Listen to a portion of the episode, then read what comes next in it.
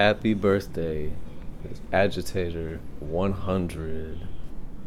Today we're gonna 100 years old. You've you've got the questions and we're going to work on the answers together cuz you're a part of this too. All of you. If you listen to this, you're a part of it. Shouts out to you. I'm your host, Kelby Losack. That is also your host. JDO, what's up? What's up? I feel like I said that to myself. Hey JDO, what's up? Oh, pretty shitty, man. You know, shit sucks. How about you? Ah, oh, bro, same.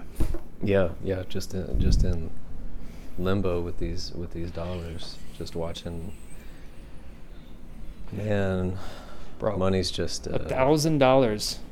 I have a thousand dollars, and I'm just waiting.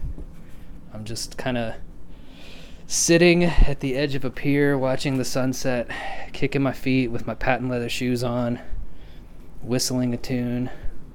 In this fantasy, it's a Taylor Swift song for some reason.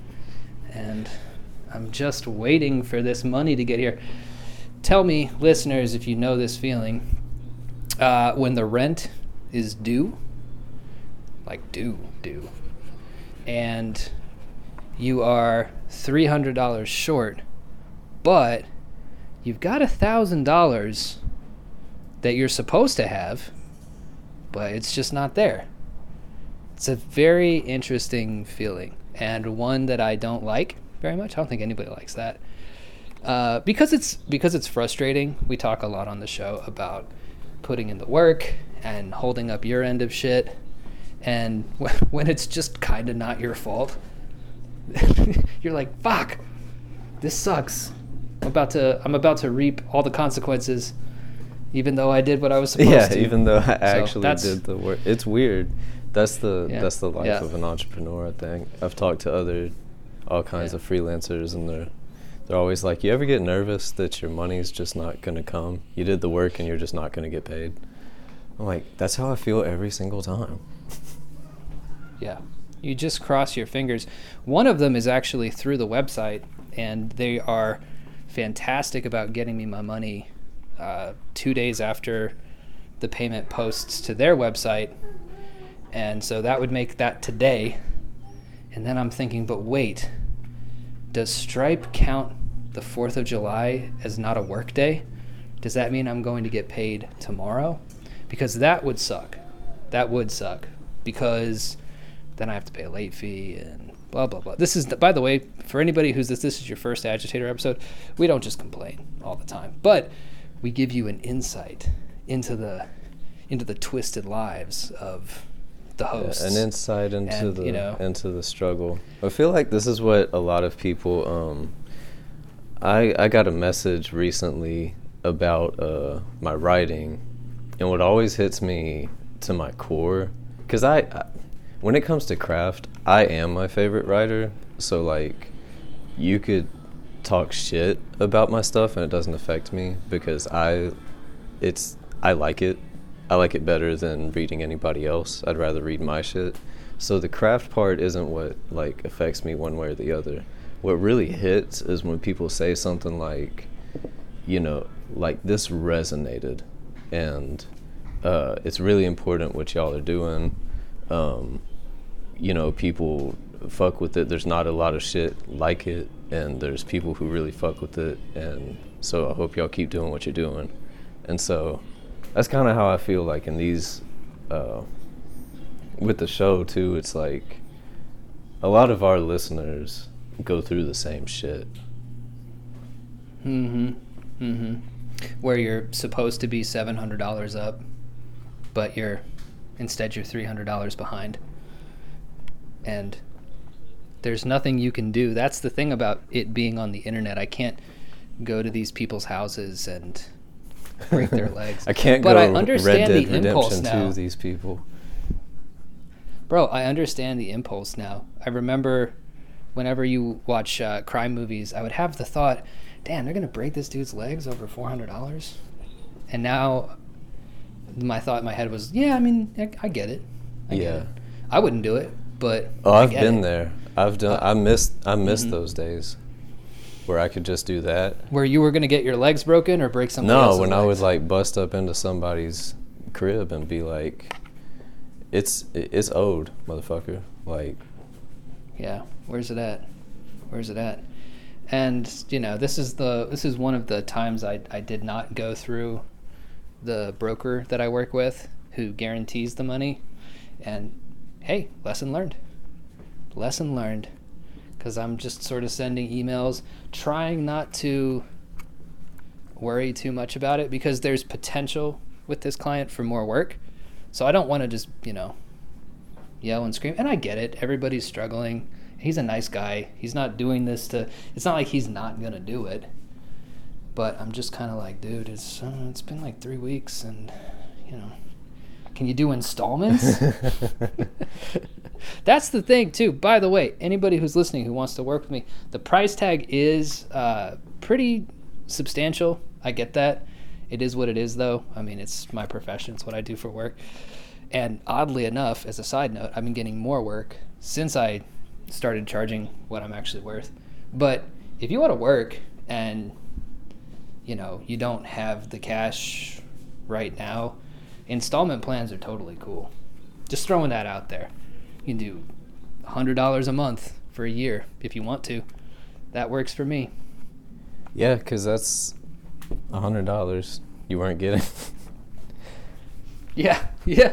Well, I mean, you know, it, it makes a lot of sense. And uh, once you aren't needing money tomorrow, that kind of structure actually makes a ton of sense. You know what I mean? Because you're like, oh, okay, well, I don't need that 1200 right now, but I need the 1200. So yeah, just split it up, 100 bucks a month. No big deal. that actually PayPal me that shit. Well, we're that good. actually does make a lot of sense with like the caveat that because you know if somebody drops two grand with a job is like ready to pay for the whole thing you're definitely going to get that done you know you're going to take Mhm. a couple of days three days whatever to do that but if somebody wants to pay monthly it's like all right bro so within the month i'll get this to you and Mhm. uh you know just pay whatever something like that I'm all I'm all I'm all Yeah, about but- helping people. It's just I need to. That's all I want to do. I just want to help people, but I need to survive. Yes, this be able to 100th do that. episode. Yeah, this 100th episode, we are going to talk about purpose and aligning our goals with purpose. This has been super clarifying to me. Uh, Kelby, you mentioned this in our chat before we started recording, and it's something that I heard this morning. So interesting synchronicity. but if you do shit to get paid, it's not going to work. Uh, if you try to help people solve problems, things will work themselves out. And thinking about things in terms of purpose makes so much more sense because I'm an entrepreneur, you're an entrepreneur. Uh, we don't have nine to five jobs unless you count taking care of a two year old for eight hours a day as a job, which I do. I totally It's do. It's a full time job. Not it's a job with a full time slave wage job. it's a full time, absolutely slave wages in that there are no wages at all.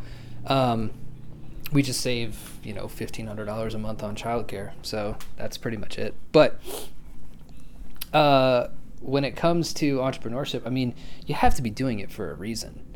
Wanting to just make money and not have a boss, that's not a purpose. That's a survive. I was watching Hannibal. Love this show. Just gets better and better. I'm on season Those three right images look gnarly as. F- I was like, I need to watch this.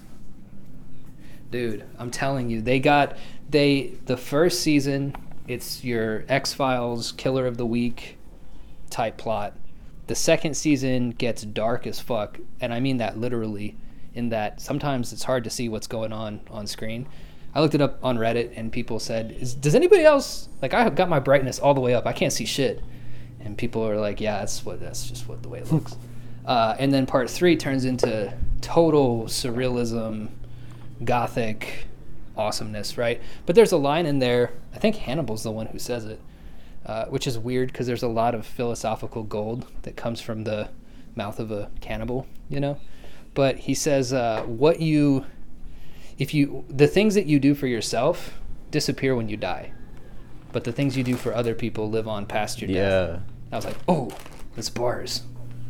Damn, that's big. I wish I had that in my pocket whenever uh, I just went on and talked to Glenn for a, a new YouTube series. They're doing Rare Candy's doing uh, unread gems uh, to have some more Mhm. YouTube content, like shorter stuff, uh, book review, like indie book review stuff. And I went on there talking to him, and uh, he asked like what it was like having a, a kid, like how much more impactful that was on just the, just the outlook of life and whatever. And I was like, I mean, I basically said that, but just in a retarded way. I was just like, you know, now now there's something that's going to keep living past you, so you're like trying to, you have a, a reason to to put effort and like instill value and try to support this thing that's going to live past you and be doing whatever they're doing and Mm-hmm. Mm-hmm. Right. So all of this, you know, July fifth, twenty twenty three, where I wake up with this sharp pain in my side because I wake up with a cortisol rush, realizing that the money is not in the account when it needs to be. When I die, that's gone. Nobody, nobody's gonna. Re- he lived a fantastic life, and on July fifth of twenty twenty three, he was stressed out about money. uh, yeah, no, dude. Shit's gone, bro. Like it doesn't but what people will remember when I'm dead is hey, I had a good time hanging out with this dude's books. These books kept me company. They were funny, they were fun. Uh, he helped me get get my book. He helped me kickstart my career or he helped me finally get my memoir down and tell my story that I've been trying to tell for my whole life and now the book exists on Amazon and my son can be like, you know, he was a good dad. He was an okay. Let's not get carried away. He was an okay dad. Uh, he, you know, took me to practice and he listened to me and he taught me how to go out into the world, you know, with it, with my head up, with confidence, with humility, and with the ability to do things. And my wife can say, you know, he listened to me when I was upset. All this kind of shit. That's what outlives you. Not, uh, not where's my fucking three hundred dollars. yeah, yeah. I, I mean, you really start to. It it was some logical thinking that kept me from uh, pulling the trigger recently. That was just like, Mm-hmm. it was that stuff. It was like, fuck, I don't, I haven't left enough for for Mhm. after. Like, if I just if I eat the bullet right now, one, it'll traumatize and destroy my family, but it also and if any you know if anybody's ever been to that point you know that that's like sometimes not enough. It's like yeah that's fucked up but like that's just not enough to stop you. Uh Mm-hmm. but it's also like i don't i have not fulfilled my purpose. Like this is not this is not enough. This is like just a waste. Right. like what was i here for? Like hopefully my kids fulfill their purpose but at the same time will they if they grow up with like yeah my dad blew his brains out when i was four and now i'm like Yeah. we went to go see Guardians of the Galaxy, and the next day he just fucking shot himself in the head. So now, Kill Bill style, Rowan is determined to kill James Gunn. it's actually a pretty. That's that's kind of t- that's that kind is of kind of a purpose not you lie. know somebody somebody's got to stop him. Yeah. i kind of uh man Yeah, buddy. Hold on. I uh I can't really stand James Gunn. Um but that was a good movie. I was like I believe it. He's fi- dude. James Gunn is fine. You know, I mean, he's.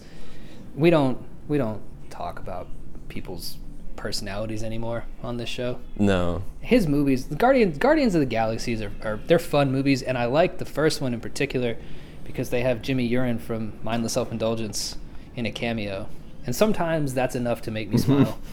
and and I I was there when those two met. They met at Morrison Con. They were both speakers at Morrison Con in 2012 in Las Vegas, and uh, that has to be where they met. And so I feel like I had a hand in that, just from from being there. You know who else was there? It was really funny. Was Max Landis. Nobody likes Max Landis now. You know who this dude is? Uh, no. He's the guy. He made. uh His dad was John Landis, who did the Twilight Zone. Okay, remember yeah. where like the Yeah, yeah, yeah. helicopter, the helicopter crash and it killed kids, and everybody was sort of like, "Well, he's an artist, and sometimes when you're making omelets, you got to kill some kids." Um, so his son, sort of. I, I'm trying to think of exactly how he got in because I only remember that he made. Did you ever see the movie Bright with Will Smith? Oh God. Uh, yeah, that was something. Yeah. He has a famous tweet where he says, If all goes according to plan, Bright is going to be my Star Wars. I was like, oh, All Okay. right, cool, man. yeah. Um, Max Landis was there. And it was funny, too, because he was, you know, this was t- uh, 11 years ago, so he would have been, I don't know, mid 20s, late 20s or whatever. And I remember going to get coffee at the Starbucks in the Hard Rock Hotel, which is now something else. They they changed it, but at the time it was the Hard Rock Hotel. Fantastic hotel, smoking inside, everybody drunk, drinking those long plastic uh, margaritas. You know what I'm talking about? They look like uh, they look just look like um, what am I trying to say? Like long sticks. Oh yeah. Like yeah, like they you know sell they sell them at baseball Um, games and shit. Hmm Uh, and I remember this dude is just sitting there, just talking to three people, and he's just talking nonstop about something. And I'm like, damn, I'm glad I'm not those people having to listen to that guy. And yeah, that was Max Landis. He was just talking about, I don't know, Star Wars or some shit. I can't remember. we got way off track. What are we talking about? Uh, I can't pur- remember now. Guardians of the Galaxy. And, and yeah, Guardians of the Galaxy. Re- hope, yeah, so that was I mentioned this in the in the Discord, and then it kind of made its way around town. That was kind of a, a, a hometown folk hero for a uh, for a minute. Uh, this dork, and it's it's a Marvel movie, but it's been out for like three months or something. And Mhm. we went to a matinee because I only ever go to a matinee, uh, because I've got a kid, and you know he's really good, but I, I'm not an ass. I'm not gonna go to like opening night seven o'clock and take my four year old. You know, if people want to like Mhm. enjoy the movie and whatever. If you want to enjoy a movie in silence, fucking stay at home. Everything is streaming. Like, stop going to the movies. But he's good. He reacts to shit, which I think makes it better. But he uh so there's this guy and I'm I'm deaf. I'm like half deaf. And so we're I'm talking to Rowan and this is like it starts in the previews. I hear this like tss, and I'm like the fuck is that noise? But like it's still the previews and I'm just thinking I'm kind of looking around like is something hissing? What is what the hell? Is it the speakers? And I'm trying to figure out when it makes the noise. And then into the movie, every time Rowan reacts to something, wow, or he goes, I am well, he says I am boofed. He's and he it does That's that's I, I- cute. I, I feel like like that. he knew his name, like the actual name, and he just decided, nah, I'm not calling him that. But uh, Yeah, he did a remix. I am boofed. Every time he does something, there's that noise. So then I'm like, wait, what the fuck? And I start looking around, and then he says something again, and just out the side of his neck, without even like turning, this dude across the aisle is going, shh. So I was like, oh hell mm. no. I like, I slammed my seat, I rocked my seat back and stormed across the aisle in the middle of the movie. I was mm-hmm. like, hush, shush him one more time, I'm gonna break your fucking teeth. And he just gets up and he throws his monkey hands back. This isn't a race thing. This is a white guy. Don't. But he had, he had these enormous gorilla arms. He like uh, Mhm. th- throws his gorilla arms behind his back and like storms off. It's like fine, fuck you then. Mhm. But uh, nobody else gave a shit. Like I was No, because it's a movie for is a babies, movie for and a babies baby's reacting and to i'm it. saying like yeah it was good i feel like people get defensive you know with the whole Scorsese mm-hmm. versus cinema versus movie thing, whatever, the shit that I'm totally uninterested in getting into. But it's like, it, it was good. It was a good movie for babies. I enjoyed it. I enjoyed going to watch it with my four year old. Yeah, yeah, and I. So I'm in the other camp. I can't stand noise in a movie theater. It's gonna change obviously when it's my kid and he's the one making noise. I'm gonna be right there with you. But I do get annoyed, not really by kids to be honest with you, but like adults. There was this time that I went to go see Avengers Endgame because my buddy Jose wanted to see it, and he was taking his girlfriend, and Rios wanted to double date, all that kind of stuff. So I said, okay, I'll go. Whatever. It's three hours, and I'm sure it's not terrible, and it wasn't. None of these movies are terrible. That's the thing about Marvel movies is that you know you're not going to have to sit through three hours of dog shit. It's just stuff that I'm not interested in. If it was the same thing, but I don't know, John Wick. Well, we talked about Yeah. this, right? Like John Wick. I'd That's be, like I'd be our right there. Marvel. I'm like, okay, yeah. yeah, it's our Marvel, you know. to- so I can't. I don't really have room to, to, talk. to throw some of the Marvel nerds a bone, like I, I thought Guardians of the Galaxy three was, and I thought the other two were good movies too. I liked Thor Ragnarok, Love and Thunder was uh, something. It was okay. It had its moments. Uh, and I thought Wakanda Forever was really great too. I was like, damn, they made a competent ass movie. Like, hmm hmm but yeah, continue. So I'm at the movie and there's a guy behind me in this leather jacket, and I don't know if he like railed a line before he showed up or, but he was just snorting the whole movie. Every 30 seconds he go. like worse, I don't want to do it because hawking loogies fucking gross. Like I don't do it. I just blow my nose like a normal person. But I, I hate it. Yeah. I hate shit like Yeah. that. You know, and going to a movie is always the same. This happened when we went to go see Nope also, where I caught COVID. So that's another strike against being in a movie theater. But um, it's the same thing every time. So I sit down, I got a nice seat, the previews come on, and I look around. I'm like, damn, this is like a really nice crowd. Everybody's being really respectful and cool. 15 minutes into the movie, three groups of people will always show up. And these these are the people who do not give a fuck about the movie, as evidenced by the fact that it's 15 minutes into the fucking thing and they don't care. They literally don't give a shit. They're there to party, hang out, talk to each other, get on their phones. It's just a place that they go to where a huge screen is. Pl- it's like they're pressing the fast forward button on life and they don't care how they do it. And I'm always just like, shit. And sometimes one of those groups will sit right next to you and you're like, fuck got little phones out of the corner of your eye. So anyway, I say all that to say, I don't go to the movie theater for those exact. I do stream from home because I like to focus, and for whatever reason, I can't focus when people are talking and shit.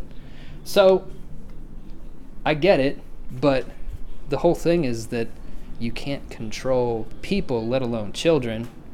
So that's just kind of you have to make peace with that, and some people some people do right? Some people make peace with that and they go watch the movie and they know walking in, they know they're going to see people on their phones and talking to each other and kicking seats and throwing popcorn and all kinds of wild shit, but you accept that because you're in a society and nobody nobody has manners. See, that's one of the craziest things. It's sort of interesting because we're Is it- not we're, yeah. we're not on like we're not on different waves with that. Like, so my kid's making noise, but he's enjoying the movie. He's uh, interacting with it. He's immersed in it. It's annoying seeing people Mhm, on their phones when it's like, why did you come here, bro, to sit on Twitter while like the rest of us are trying to watch a movie, and you got this annoying little glowing Mhm. light in the corner, like. eh, Or like the teenagers who were there when uh what was the last movie? Uh, it might have been when Eric. It was John I think Wick, yeah, it? it was John Wick. I was like, these shitheads. Like, what did you even? They just came to talk. These teenagers walked into a Mhm. movie to sit in the back and talk to each other. And we're like, what the fuck? Shut up. But mm-hmm. no, but like when it's Dragon Ball Super Superhero, and you've got a theater packed on a Sunday matinee, and it's really I'm the only one with. Well, I was one of like two groups of people with kids, and everybody else is like, uh, you know, a bunch of blurs there for the because it's a big anime showing, and then a few, you know, other just nerds going to uh, to watch Dragon Ball, mostly my age or older, and everybody's getting loud, everybody's cheering, but everybody's excited about what's on the screen. That's a completely Right, different right. experience. Totally, totally. I've had those experiences before. One of the Pirates of the Caribbean movies, there were cosplayers, pirate cosplayers there, and when the movie started, they took out these plastic cutlasses and saluted the screen, and I was like, "Hell yeah, dude! Let's fucking go!" I like seeing people enjoy movies for sure. That's an important distinction that you brought up. That is true. I don't like rudeness, and uh, it's like you said. Why did you pay? Movies aren't cheap, dude. They're not fucking cheap. Like if you bought popcorn and a ticket, psh, what is that? I mean, thirty bucks. Yeah, like we're that. we're It's- gonna spend. It's pricey. Yeah, even we hit the matinee shit. We spent twenty five this time on uh Mm-hmm. getting uh yeah the popcorn and the tickets for the, and that's because it's an old movie, I guess, because it's been out for forever. We usually spend like forty bucks. Yeah. Right. Right. Yeah. So I mean, there is a difference in that. I I like I like rowdy audiences when they're when they're into the movie too. When something happens and everybody goes ooh, or everybody screams or everybody laughs. I mean, that's a good feeling for sure. But but yeah. Anyway, fuck that guy and fuck anybody who shushes a baby in a baby. If you go to see a baby movie, you're on baby time, dude. You welcome to this world, but these fucking dorks who I mean if he's there by himself, I feel like it's safe to say he does not have a child. Probably not a girlfriend either or boyfriend. And like we said it in the chat, dude. These people are jealous of babies because they want to go back to being babies. And they they want to somehow be able to exist around baby entertainment but from an adult perspective of you know scratching their chin hmm what is what's guardians of the galaxy 3 saying? Nothing. Yeah. it's a talking badger and a fucking tree. It's you know what's funny? Is like it has these heavy themes of accepting people's faults and uh, loving your family, and I'm just like, yeah, if you were trying, like, you weren't gonna get the message of this movie anyways, bro. Like, you're in here shushing a baby Right. so you can watch the family movie. yeah i know i know i think that a lot of my perspective changes on shit pretty much right around two years ago when gus is born and if you don't have kids and you don't know i'm not mad at you i'm not talking shit i'm just saying it's different and you get a different perspective on things because it's not just my kid that i have patience for anymore. It's everybody else's kid too. I went on an airplane to uh, to vegas. There's a crying baby on there. And sure before i had kids i might have been like damn that shit is loud. And now my reaction to it is like yeah that's that's it's loud but there ain't shit that that parent can do about it so and there ain't shit that the baby can do about it because being on a plane is fucking scary. Yeah, so I'm finna go on a plane. Uh, to uh, well, I think I think Erica's more nervous than I am. I don't have a. I don't have an ever-present death wish, but I also have no fear of death, and so. But Erica's kind of nervous because I'm flying Spirit, which is like a tin can that's catapulted across the sky. hell yeah Um, yeah but uh, but the tickets is like you know twenty dollars, so uh, you get what you pay Mhm. for. but yeah, I'm going to Mhm. West Virginia in October, and and she was like, "You you sure? Should we look for other? Should we look for other flights?" I'm like, "It'll be fine. No. no, it'll be fine." No, what what is that? There's a um, there's an airline in Europe that is notoriously bad, but also notoriously cheap. I am trying to remember the name. It's like Royal Air or something. Oh no, remember. Royal Air They're- is legit. Like, uh, but Man, I there could be another one. I guess something they could all be called something like that. Hold on, give me one second. I'm gonna actually look it up here. Cheap European. Euro trash Airline. airline. yeah, let's see. Oh, do do do do do. I don't. Ryanair. That's it. Ryanair, Oh, not okay. Royal. Ryan. No, Royal Air. Shouts So- out Royal Air. You can fly coach, and I've never flown first class, and I never will because it's just a bus ride. I'm not that bougie, but like, uh, I Mhm. flew Royal Air when we went to uh, we went on our honeymoon to Italy, and that shit was legit. I was like, why would anybody pay for first class? Like, this is cozy. Mm-hmm. I feel the same way when I took Icelandic Air to Korea and Icelandic Air to France. It was both Icelandic Air, and I was, dude, the seats were fucking nice. They had a great selection of movies, unedited too. They didn't censor all this bullshit like they do on American flights. But no, Ryanair is funny, dude, because since they're so bad, since they're so cheap and so bad, their presence on Twitter, they just make fun of people who complain about the flights. if somebody if somebody says, uh, "Hey Ryanair," like the that was the worst flight I've ever been on, they'll tweet back, "Yeah, and it cost you five pounds. Shut the fuck up." like they're like s- super aggressive about it, and it's so funny because yeah, I mean you get what you pay for. And by the way, would I pay that? Absolutely. If there's a if there was a, an equivalent American airline that cost me like fifteen bucks for a flight, I'm taking that that flight. Are you kidding me? Like, Yeah. why not? I honestly, I low key. Uh, it's rare that I fly. Actually, this might be the first time I've ever flown by myself. Um, cause I was telling you know I'm working out a tour. Um, we've seen enough evidence having the Broken River Collective as being five of us who are on in different parts of the country, and so we do different festivals.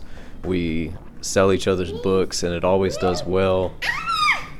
I'm like, okay, this is what we need to be doing. We need to be out, boots on the Yeah. ground in front of people, even if it's like, even if it equates a tax write off, or even if it's like it just pays for the trip itself.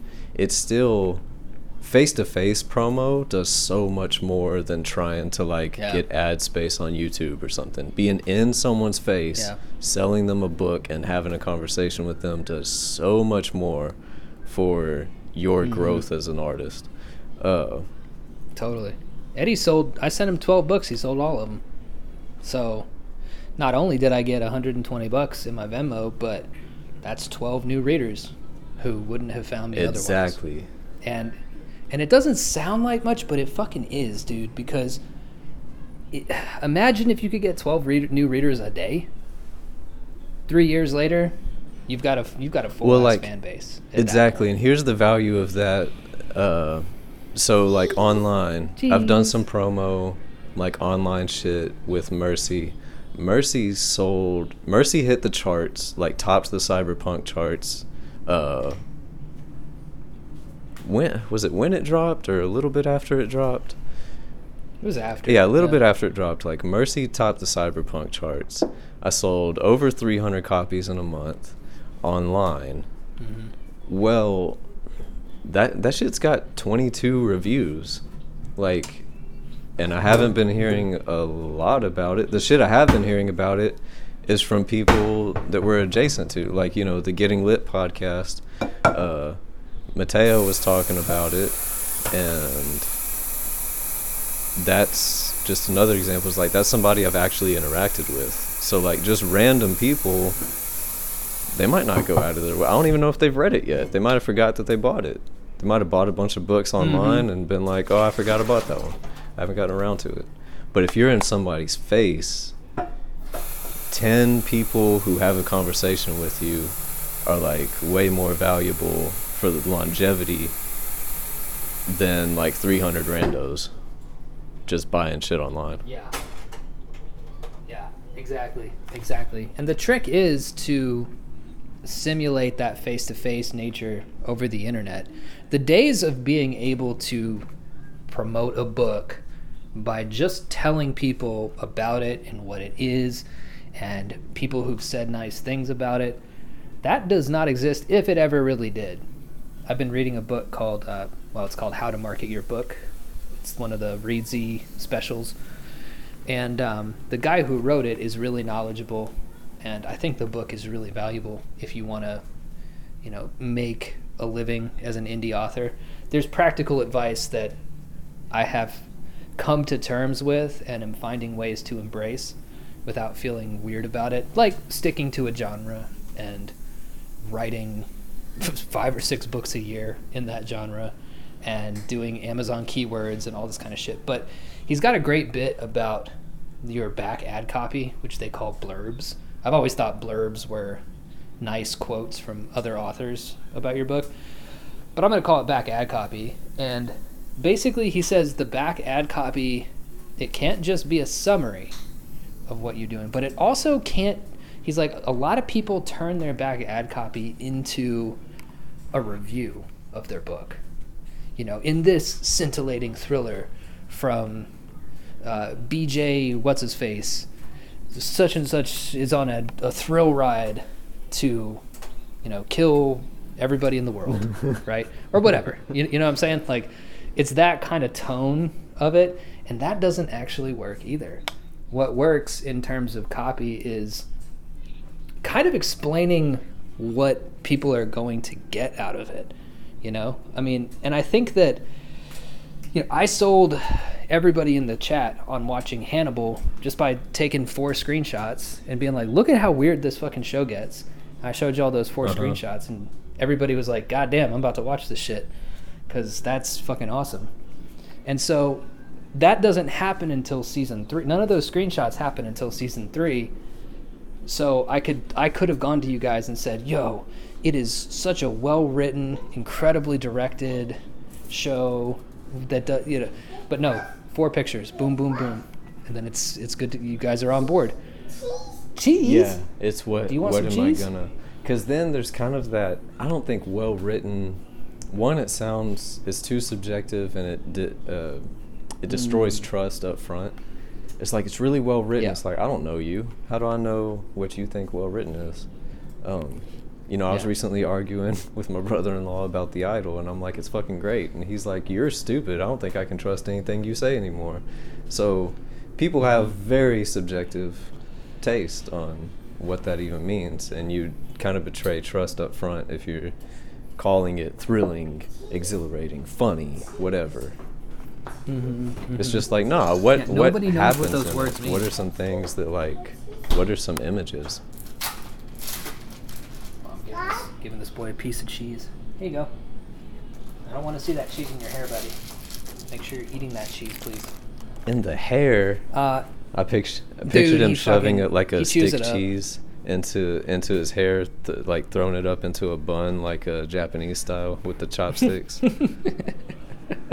it's even better. He chews it up, spits out the mush, and then like greases it through his hair. It's really gross. Uh, but uh, that. So I'm glad you brought that up because something I wanted to talk about with you is this concept people have of lazy writing. I see this word thrown around all the fucking time. I saw it twice last night while I was perusing Reddit, which is a stupid thing to do, but there I was. See, I'm out here complaining about like, oh, I need fucking money. And it's like, so I saw some shit on Reddit last night. It's like, well, maybe. See, look, all this cheese is on the ground now. If you want to eat that off the floor, you can. I don't mind. this floor is clean. I mopped it. It's mopped. We're cool. Um, but uh, okay, so lazy, right? I was on The Walking Dead, and they were talking about the way that for the first five seasons of The Walking Dead, they're like, oh, it's just a lazy formula where they find a settlement, something goes wrong, the zombies overrun it, then they have to go find a new settlement. First of all, yeah, that's that's called a plot. I mean, that's just, That's the thing I, know, I'm that's how trying you- so hard to work into my writing. Like that shit is hard. Mm-hmm. Mm-hmm.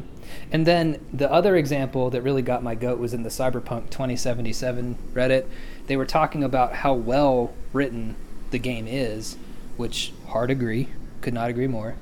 Uh, but they were talking about the subplot with Elizabeth, who she's the uh, she's the one who gets the the brain dance with Adam Smasher and Arasaka. You know, uh, she's like the prostitute. She's like friends with Judy. Mhm. She works at the at the brothel. Anyway, the way that her her story goes is that you rescue her from some really dark shit. What's up? More cheese? Why do I see cheese in, in your hair? what did I tell you about putting cheese in your He hair, needs more dude? hair grease. Man. Oh shit. Don't stand right behind me, kid. I'm making you macaroni and cheese. One more piece, okay? And then we're gonna eat macaroni and cheese. You you understand what I'm telling you? Do you understand what I'm telling you? Do you understand the words that are coming out of my mouth? I'm gonna eat some of this cheese, God damn it. Anyway, you rescue her from some really dark shit. And um you know, time goes on and you find out a little bit later that she kills herself over the, the trauma that she experienced. It's pretty heavy. You're like, God damn, I did all that and and then this comment on Reddit says, Yeah, I just didn't like the lazy way they discarded her character. And I was like, You're stupid, man. What are you talking about? It's not lazy to have a to have a thematic conclusion to it, right? So my overall point, whether it's The Walking Dead with oh it's just this lazy formula, or Cyberpunk of oh it's just la-. like lazy is not synonymous with writers doing things that you don't want them to do. Yeah. That's not Yeah. lazy. Writers, dude, I guarantee you, whether it's Cyberpunk or The Walking Dead, these people are getting paid too much money, and studios are too like they want their dollars worth. These people are sitting in rooms for hours and hours, and they're going over every possible iteration of every possible subplot, and they're trying to pick the best one that's going to please the most people. But that is that is not. They didn't they didn't walk in and fucking you know, drink a bunch of Starbucks and shoot the shit, and then like, oh, okay, well, I guess we have to figure out what to do with this dumb show that's making our network a billion dollars a year. Right. No, Yeah. that is not what happened. You can disagree with the choices they make, and I often do, but I push back really hard against claims that there's laziness involved in writing. It's just the best, dec- and every decision that you make is going to have its downsides, you know, and somebody's going to you know, uh, think that you should have gone left when you went right, and then they're gonna be like, "Oh, that was lazy." It's like, no, you know what's lazy is what you're doing right now, which is talking about shit on Reddit instead of making your own shit. That's lazy. Yeah. I just this maybe kind of ties in. It was just on my mind, and I I knew the story, but like it just always inspires me. So I just wanted to drop it. But like you you know how Sylvester Stallone came to write Rocky? Man, I did not refresh. so he was memory. basically I mean it's pretty much it's pretty much a story about him. And he was like uh he had moved to California and was struggling and shit. And he um some mac and cheese, buddy. I think he had like a script or something that he was selling. He was trying to get into Hollywood shit, but like he went to go see uh, a Muhammad Ali fight, and he was so like inspired. He wrote Rocky in like three days, and um, and then his uh his wife or girlfriend she read it and was like this is really fucked up maybe you sh-, and she like helped him rewrite it because apparently it was like dark as shit um Mhm. and so he added like the adrian and the whole like what it is you know she helped it make it into what it is and uh man that's fucking rocky you know that was sylvester stallone like fucking getting it out the mud and basically being in the crucible like we are right now. Being like, man, I'm finna throw in the towel. Watching a Muhammad Ali fight, writing a script over three days, and then boom, it's the fucking most American movie you've ever seen. Mhm. It is one of the best movies. It's one of the one of the greatest movies of all time. I feel like this think. show I even like the sequels. is like the podcast version of Rocky. Bum, bum, ba, ba, bum, ba, ba, bum, ba, ba, bum, bum, bum, ba, ba, bum, ba, ba, bum, ba, ba, bum, bum, bum, bum, agitator, dun, dun, talking anime, saying stuff that makes people Really mad. really mad. Are these guys give us your racist? money. They've had a bunch of black people on.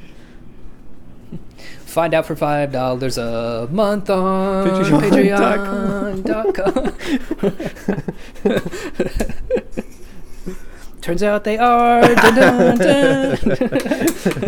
Not only that, they're sexist too. Why did I give them five of my hard-earned dollars. I could have spent that on uh. a coffee from Starbucks and not much else because the economy sucks balls.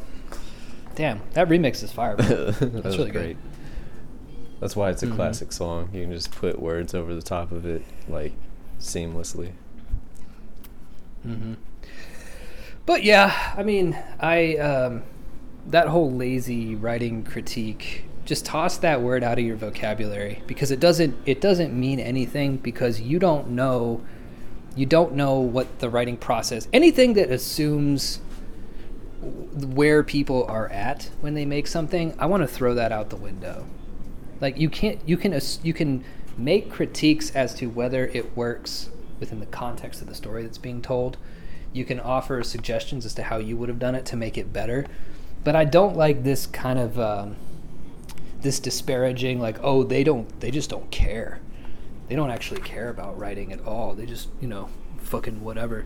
I mean maybe. Maybe that's fair sometimes but it's just not a helpful heuristic to evaluate art with right? Because you're you're focusing on a person and not the art.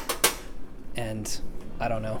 Character assassination is not art criticism. No, yeah, and you're usually just usually just completely wrong too. You're out of your element, Donny. hmm you're out of your element. You don't know what the fuck you're talking about. That's why you're listening to this show. I uh, Two you guys know, who I've been tweaking. Uh, know. I've been tweaking Roughneck more, and um, because I'm just not. I don't know. Too many people are interested in it, and it could pop off, and I'm like, that made me kind of nervous. And uh, there was a part that was like, I was trying to tell myself, eh, it's one part. The rest of the book is cool. This part's kind of stupid, if I'm being honest with myself. But like, I don't know how else to get through it. And uh, but I've been struggling over this for a while. I should have had this book done like two months ago, and this has been holding me up. So like, if I just dropped it as is, you could be like, "Well, this was lazy writing." It's like, nah, I, that's the part that I had the most like struggle with. But actually, it just came to me last night how to fix it and change the whole thing, and I was like, "Hell yeah, let's go." Okay, I can finish it now. But uh, hmm but that kind of goes with what you're saying. Is you, yeah, you don't, you can't assume, like, lazy write. That just doesn't even make sense. Like, what does that even mean? yeah if you don't care i mean if there was to be a way that well see i'm even hesitant to say this but if you take something like the garfield movie or the sonic the hedgehog movie you could say okay that's kind of eh, feels like they Man, Sonic off. the Hedgehog was definitely not lazy. I heard a lot of people Yeah. were mad about how they were treating people on that. Like, that was the opposite. They were working hard on that piece of shit. Yeah, yeah. And then it becomes again, do, do I like the writing in Sonic the Hedgehog? No, but a lot can go into trying to make a movie that appeals to babies. Right? You're trying to it's it's a movie that the jokes have to be kind of stupid because you can't have like too many dick jokes in a Sonic movie or you'll lose the PG rating and then you lose some of your audience. Anyway, I beat that to death, but I would like to see that left behind in 2023. That's lazy. It's like I don't go ask them. Go ask them how long they worked on that shit, on that fucking piece of shit. Better yet, how how hard did you work on your movie? Oh, you didn't mm-hmm. make one. exactly. Oh well, it seems like you should probably shut the fuck up then. This is episode 100, guys. This is bit like I, I'm really excited that we made it to episode 100. I could I can't see a reason why we would stop doing it, but I did want to talk about. So if you think about, man, we're in our total uh, Empire Strikes Back phase right now, and we laughed through it, and we, you know, Kelby went to the hospital. I woke up feeling a pain in my side from the rush of cortisol that uh, overcame me. Um, we're dealing with a bunch of stupid bullshit. I was threatening to kill myself on air. I don't remember which Threat- episode that was, ki- but that was dark. Yeah, yeah, yeah. It was pretty dark. It's it's pretty dark. But over the past few months, what's really been funny is that I have developed a kind of peace and calm when it comes to stuff like this, which is what makes today. Honestly, I gotta hand it to the universe. It's kind of hilarious because I've been so peaceful and so calm, and money has just kind of flowed in the exact way it's supposed to when you're aligned with your purpose and you're calm. And then every once in a while, it's just kind of like, hey, this would be really funny. This would be really funny if we basically just held his money off for one day longer than it needs to be held off. Wouldn't that be hilarious to just watch him squirm? So, I think personally that you and I have been talking a lot about how to align agitator with our overall purpose, and I kind of feel like we're doing it. I kind of feel like we're doing it. I feel like we are writers and we talk about uh, writing related stuff, and that really seems to work. What was really funny about the the Japanese movie and anime stage of the podcast, which is how it started. But if I'm looking even further back, you know, I did 157 episodes of the JDO show, which is an author interview program. So uh, there was that, and then we switched to Agitator. We talked about Japanese shit. So I, I look at that as its own. That wasn't phase one for me, right? That was at least phase two, if not phase three. And I think I think that helped us to figure out what our voice is, and it also helped us to develop some of the critical faculties when talking about art because we used to just be like, "Oh, that's uh, that's fucking stupid," and that one's cool and whatever. So it's cool that we did that, and we're still obviously like, you know, if a new Miike movie comes out, we're gonna be there talking about it day one. And if we watch an anime, uh, we're gonna talk about Gantz with Zach next week. Um, so it's still kind of that, but I definitely want to see it move more towards. Uh, I actually, I kind of want to get writers on the program. I want to get KW Jeter on, who's 73 now, but was a you know a friend of Philip K. Dick. Oh, yeah. And I've been reading his novels, and they're fucking, they're incredible, and they're exactly like what we were writing, or what we are writing right now. They're vulgar, gross, uh, over the top. Like the, his his book, Doctor Adder, the epigraph is a excerpt from a, a penthouse letter about amputees. So I want to get people like him on and actually talk, you know, do some craft talk about books and shit. Because I think I think normal people are getting back into books in a big way. Yeah, and shouts out all like a lot of uh, a lot of people we know are are helping to kind of push that wave. You know, it's like everybody at the same time seem to. I'm so popular in TPN and Rare Candy are all doing book clubs, and we're doing a book club, and it's everybody's reading, and uh, I've even heard just out and about. I hear people talking about books more. It's weird. It's like we've been saying that it's a psyop that people don't read. Of course they read, but I've been seeing it like like more loudly lately of people actually being like, "Yeah, I got this new book or whatever." But yeah, yeah, I want to I want to talk to writers. That's been the kind of the whole point of the Mike shit was writing. We are writers and we're influenced by Mike and manga and shit like that.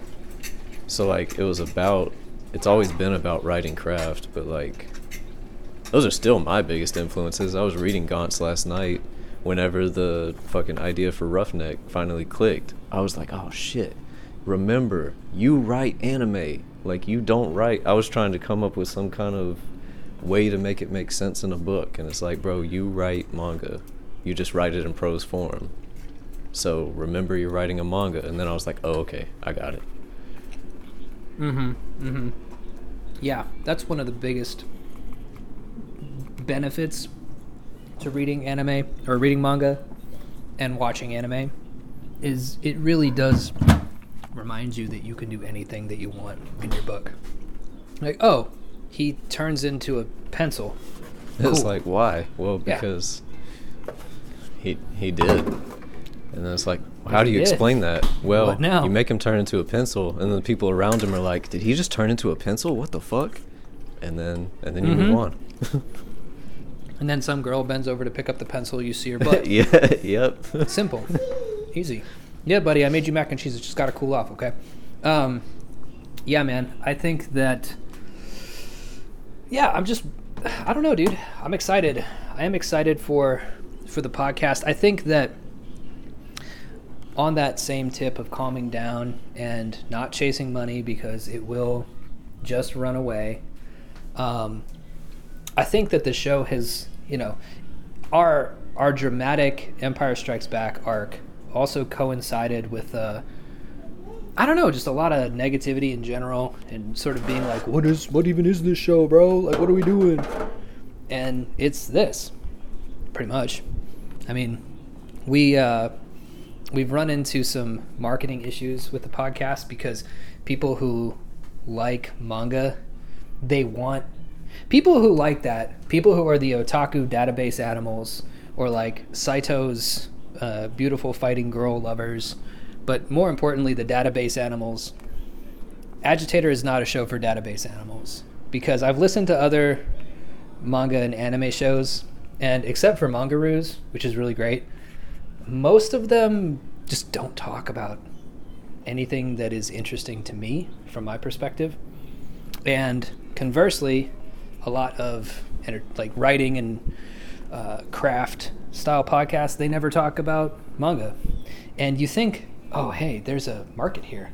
No, there's not. That's just that's they don't. It doesn't exist because nobody nobody wants that that combination.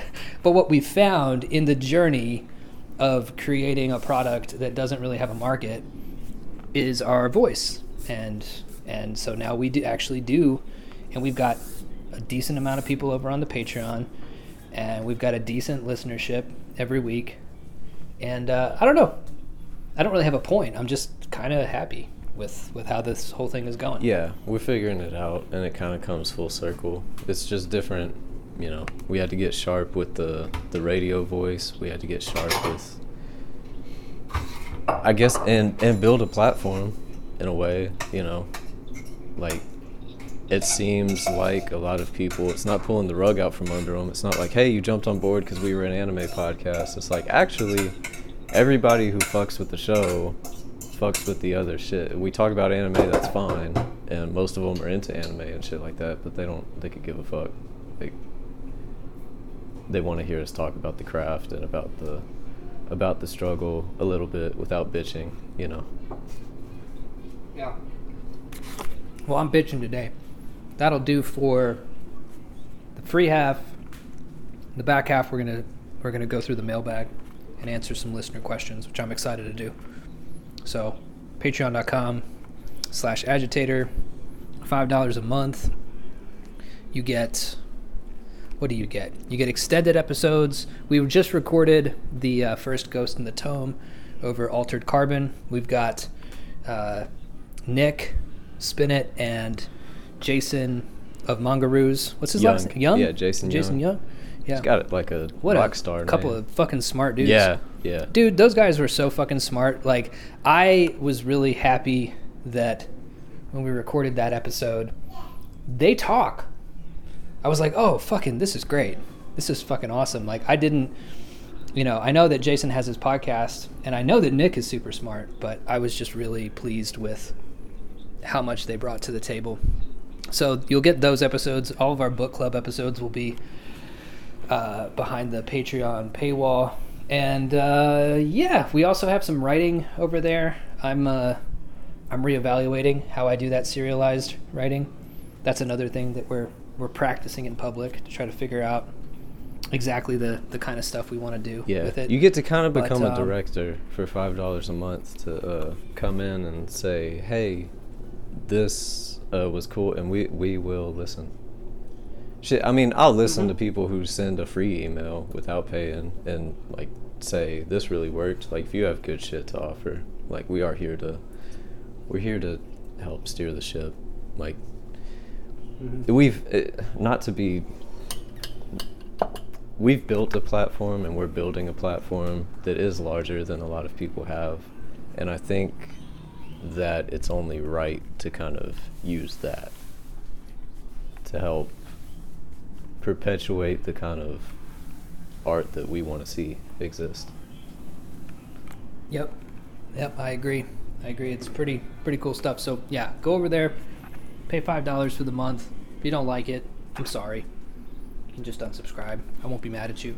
I promise. Yeah. I'll just add you to a little bit. you know, like, a little I'll remember. a little book that I, I learned how to use from a it fell out of the sky one day and this demon who looks Uh-huh. like Willem Dafoe demon thing. showed up hmm and hmm said, That's we- really that's weird that you knew that that's exactly what happened. That's that's fucking crazy. must be a must be a common thing to have this uh, kind of like death book. I call it the death book